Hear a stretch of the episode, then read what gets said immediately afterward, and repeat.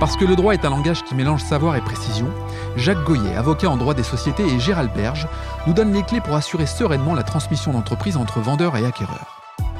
Quelles sont les nouvelles solutions juridiques pour encadrer la nouvelle relation de travail entre l'ancien dirigeant et le nouveau? Ou encore comment préparer l'après pour l'acquéreur comme pour le vendeur? Jacques Goyet et Gérald Berge nous apportent leur expérience et leurs conseils.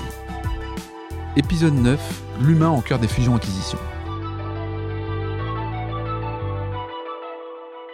Bonjour Jacques. Bonjour Laurent. Euh, Jacques, vous êtes avocat en droit des sociétés. Alors vous intervenez plus particulièrement dans les opérations de fusion-acquisition, on dit souvent FUSAC. Est-ce que vous pourriez nous en dire un peu plus sur le type de dossier que vous traitez?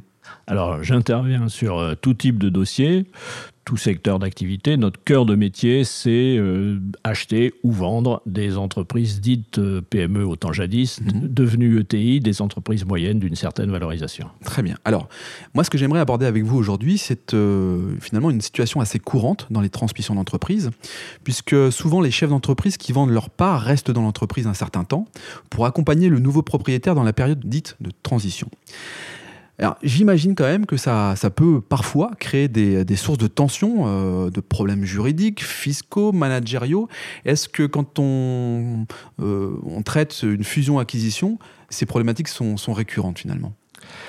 Alors, c'est le sujet dit des clauses d'accompagnement. C'est une problématique récurrente, en ce sens qu'on la voit assez souvent, surtout dans le, monde des PME où le chef d'entreprise est souvent très prégnant, à la fois directeur commercial, directeur financier, DRH. Euh, Et donc, bien souvent, bien souvent, pas toujours, hein, mais bien souvent, l'acquéreur va avoir l'exigence que l'ancien propriétaire reste un certain temps pour faciliter la transmission de l'entreprise.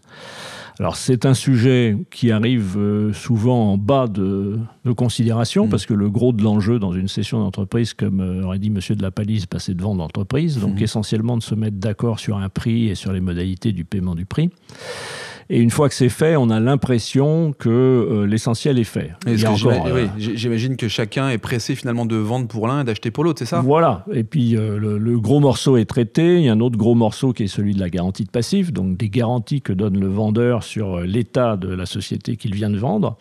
Mais la clause d'accompagnement est importante souvent importante assez significativement dans l'esprit de l'acquéreur, mais c'est quand même un petit peu la cinquième roue du carrosse euh, et on la traite alors que tous les autres paramètres sont calés, donc euh, il y a une certaine tendance à la négligence de fin de dossier. Et c'est là où on peut rencontrer un certain nombre de problèmes, j'imagine. C'est là où on peut rencontrer des problèmes. On a les sujets de comment on, écrit la mission en termes de, cadre juridique, puis il y a aussi euh, essentiellement la façon dont on va définir la mission, qui peut être euh, très variée mmh.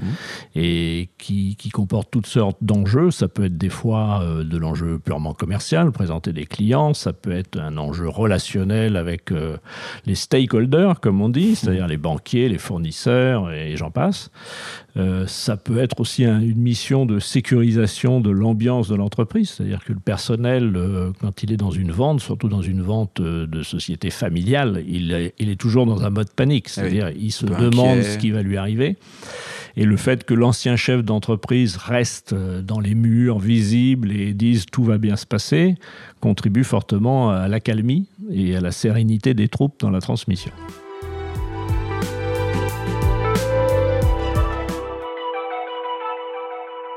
Jacques, que conseillez-vous aux vendeurs ou à l'acquéreur d'entreprise de mettre en place pour que tout se déroule bien? C'est une très bonne question, parce que la clause d'accompagnement, c'est un contexte compliqué pour tout le monde. Mmh. C'est compliqué pour le vendeur, sur les problèmes duquel on va revenir, mais aussi pour l'acquéreur, parce qu'il veut que la transmission soit réussie, eh il veut que l'accompagnement se passe bien, et il veut que l'entreprise ne périclite pas pendant cette période.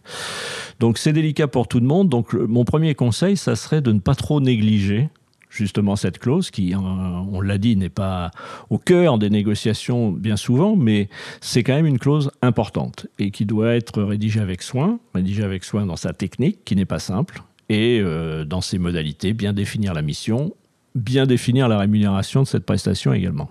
Ok Jacques, c'est très clair. Alors, quel outil juridique doit-on utiliser pour faciliter cette transition? Alors, il y a plusieurs outils qui sont traditionnellement évoqués, euh, toujours les mêmes au nombre de, quatre. Euh, une fois que la mission est définie, euh, comment juridiquement est-elle présentée? Mmh. Première solution, que l'ancien propriétaire reste mandataire social. Solution assez peu utilisé en Mmh. pratique parce que l'ancien mandataire, il a vendu, c'est pas pour rester responsable, et le nouveau mandataire, il a acheté, c'est pas pour que quelqu'un se balade dans la nature avec la capacité euh, d'engager la société. Euh, deuxième solution, c'est le contrat de travail, qui n'est pas sans avantages, mais qui sont des avantages surtout pour le salarié, Mmh. donc qui ne sont pas sans inconvénient pour l'acquéreur, notamment euh, l'inconvénient d'être euh, un CDI, ou en tout cas d'un CDD qui n'est pas vraiment dans les clous de la loi pour être un CDD, donc un risque de qualification en CDI avec toutes les conséquences que ça peut avoir sur le plan de la difficulté à licencier la personne. Et puis, euh, l'autre, un autre moyen, c'est une convention de service, une prestation indépendante. Euh, là, il faut l'écrire aussi avec soin, parce qu'on n'est plus dans le cadre d'un contrat de travail, on n'est plus dans le cadre d'un mandat social, donc il faut encadrer la durée, il faut encadrer les modalités de, de facturation et de rémunération. Elle n'est pas sans inconvénient non Sans plus. risque, oui. Et sans risque. Euh, D'abord, le risque de requalification en contrat de travail. Parce Ça, qu'il y c'est a un seul client. parce ça qu'un seul client, donc un lien de subordination de fait, donc une qualification de contrat de travail. Eh oui. Euh, et, et même pour la personne en question, bah, c'est une organisation à mettre en place. Il faut créer son entreprise et, et, euh, ça a certaines suggestions. Et puis, euh, dernier moyen qui est utilisé, le quatrième, c'est le portage salarial, qui est une méthode pour qu'une société vous considère comme son salarié, que ce soit elle qui exécute euh, la mission. Euh, mais ce sont les moyens techniques. Il n'y en a pas un qui s'impose automatiquement à tous les autres, mais la technique n'est pas tout. Oui. Il y a aussi l'accompagnement. L'accompagnement, humain. l'humain, l'homme, Exactement. enfin la, la femme ou l'homme euh, qui est au cœur de, de tout cela. Et justement, nous sommes en compagnie de Gérald Berge, avec qui vous travaillez très régulièrement. Bonjour Gérald. Bonjour euh, Laurent. Alors Gérald, vous êtes consultant formateur pour le groupe euh, Valuego et qui comprend également une structure de portage salarial qui s'appelle PVB. J'ai envie de vous poser la question euh, suivante. Pour être consultant formateur comme vous l'êtes, ben, j'imagine que vous avez un vécu sur des situations semblables. C'est comme ça qui- qu'on devient Euh, consultant formateur euh, sur ces sujets-là? Absolument, c'est euh, la transmission de mon expérience, Ouais. Puisque j'ai passé 25 ans dans des directions financières diverses et variées, euh, à réaliser des opérations de FUSAC, Mhm. comme vous les avez appelées, et euh, à conseiller les actionnaires, euh, les dirigeants. et donc j'ai observé ou vécu moi-même ces difficultés, ou en tout cas les, les, les points à, à mettre en exergue sur ce problème de l'accompagnement post-session. Et qui sort de la technique, comme l'évoquait finalement Jacques. Là, on est plus concentré sur l'humain et sur l'accompagnement de celui-ci dans la transition, c'est bien cela? Oui, oui, c'est une grosse transition. Euh, on imagine volontiers que vendre l'entreprise de sa vie avec des salariés qu'on Ouais. connaît par cœur euh, et en ayant eu les manettes et le pouvoir absolu dans cette structure, c'est extrêmement difficile de passer à une autre posture. Hmm. Voilà, donc c'est c'est un problème essentiellement humain, la technique étant importante aussi parce qu'elle permet de prendre en considération des aspects patrimoniaux, juridiques, fiscaux qui ne sont pas négligeables pour une personne physique.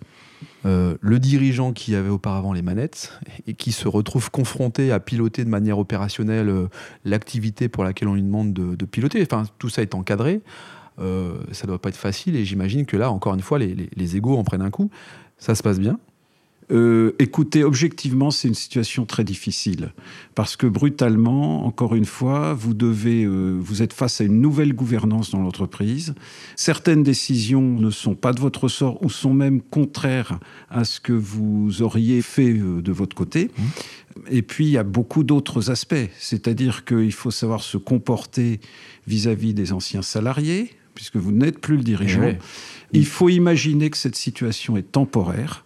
Et donc se pose la question de l'après euh, après prestation. Que, qu'est-ce que je fais que, Quel est mon projet euh, Etc. etc. Donc euh, une situation humaine de transition qui est assez difficile à aborder.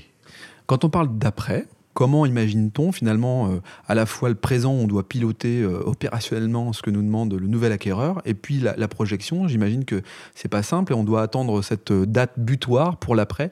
Comment, comment ça se gère? Alors, c'est effectivement pas simple. Certains contrats, Jacques pourra en parler, prévoient aussi des clauses de rendez-vous. En disant il y a un minimum d'eux et puis après c'est un peu optionnel. Enfin voilà.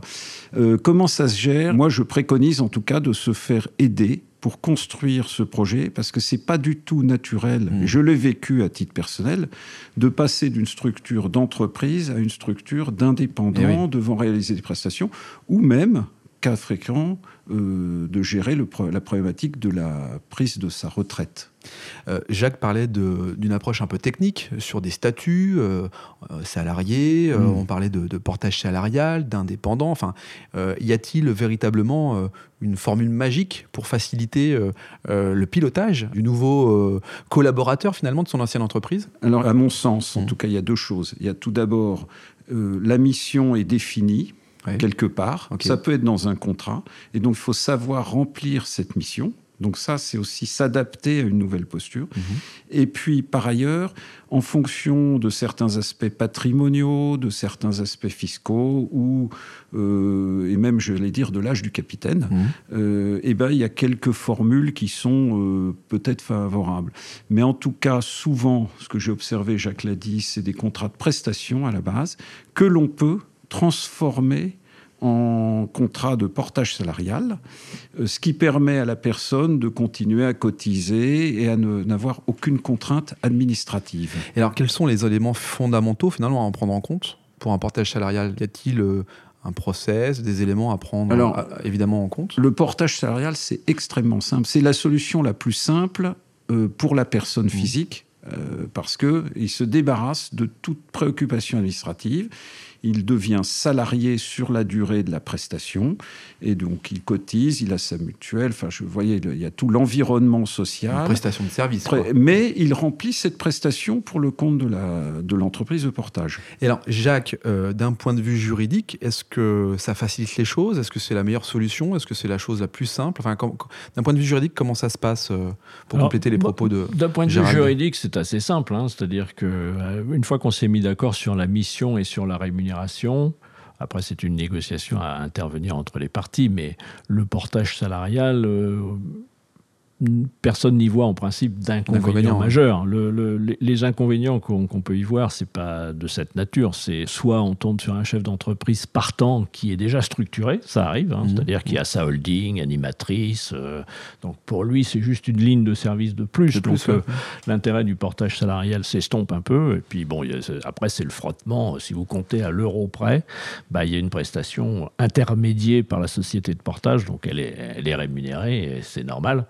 Euh, bon, si on veut faire le sûr. maximum d'économies, euh, Ce que j'entends en tout cas à travers euh, vous, Jacques, à travers vous, Gérald, c'est qu'il n'y a pas de solution toute faite. Il y a simplement des histoires d'hommes avec un grand H et donc euh, le besoin d'accompagner l'humain et de s'accompagner aussi d'un point de vue juridique. Voilà, et, comme on le disait au début, euh, le besoin de ne pas négliger ces clauses, parce que la nature de la mission, il faut être précis, il ne faut pas vendre quelque chose qu'on ne va pas faire derrière ou pas savoir faire derrière, il faut s'attacher à ne rendre que des missions euh, qu'on sait faire et qu'on peut faire, et puis après il y a une réflexion euh, adaptée à sa fonction d'âge, est-ce qu'on part à la retraite, est-ce qu'on va pêcher le gros à la Guadeloupe, est-ce qu'on veut remonter une entreprise? D'ailleurs, la clause d'accompagnement, c'est aussi souvent la sœur jumelle de l'obligation de non-concurrence. hein. Eh oui. Ça peut être une façon de s'assurer que le dirigeant euh, ne va pas remonter la même crèmerie que celle qu'il vient de vous vendre euh, un peu plus loin.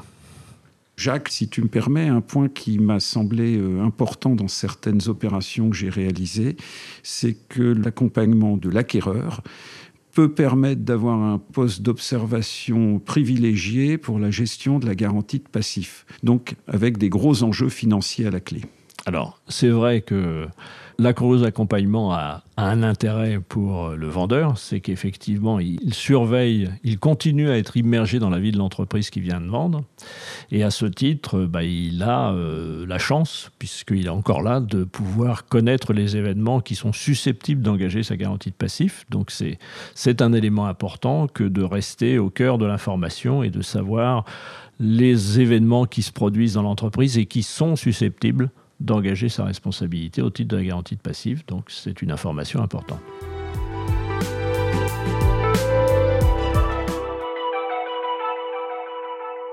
Jacques et Gérald, vos métiers mélangent la rigueur du droit et la subtilité des contacts humains et, et même de la confiance. Qu'est-ce qui vous a mis sur le chemin de ce métier et plus particulièrement de la transmission d'entreprise, Jacques? Alors, euh, ce qui m'a mis plus particulièrement sur ce chemin, bah, c'est un petit peu mon parcours euh, de jeunesse. Mhm. C'est-à-dire que j'ai fait une école de commerce et une faculté de droit. Donc, euh, à la fin de mes études, j'avais un diplôme, une double formation droit et commerce. Et euh, il m'a semblé que c'était assez naturel Ouais. de, de- de m'orienter vers le droit de l'entreprise. Et au sein du droit de l'entreprise, euh, bah, les fusions-acquisitions sont un champ euh, extrêmement varié, puisqu'on voit tous les sujets. Une entreprise traite de, de droit social, de droit fiscal, enfin bref, de tous les sujets.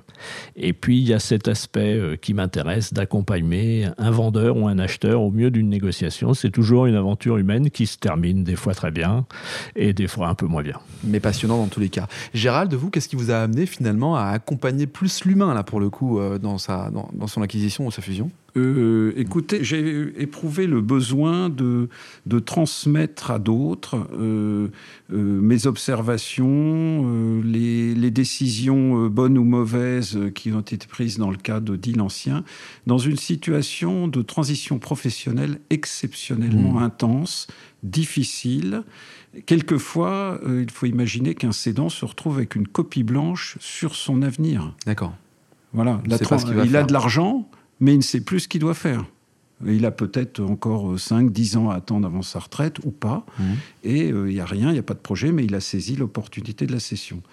Et donc, c'est important de, de bien gérer cette phase personnelle, d'être accompagné. Je ne cache pas que moi-même, j'ai été accompagné alors, dans des contextes un peu différents. Et c'est euh, extrêmement bénéfique. Ça permet de, de caler sa vie professionnelle différemment. Bon, bah merci messieurs, merci de nous avoir éclairé en tout cas sur euh, l'après, sur la fusion-acquisition et surtout la transition. Je vous dis à très bientôt. À bientôt. Merci Laurent. Laurent, à bientôt. Merci de nous avoir accompagnés sur cet épisode. Vous souhaitez approfondir le sujet et entrer en contact avec les équipes de Bignon Lebray Rien de plus simple, il suffit de vous rendre sur le site www.bignonlebray.com.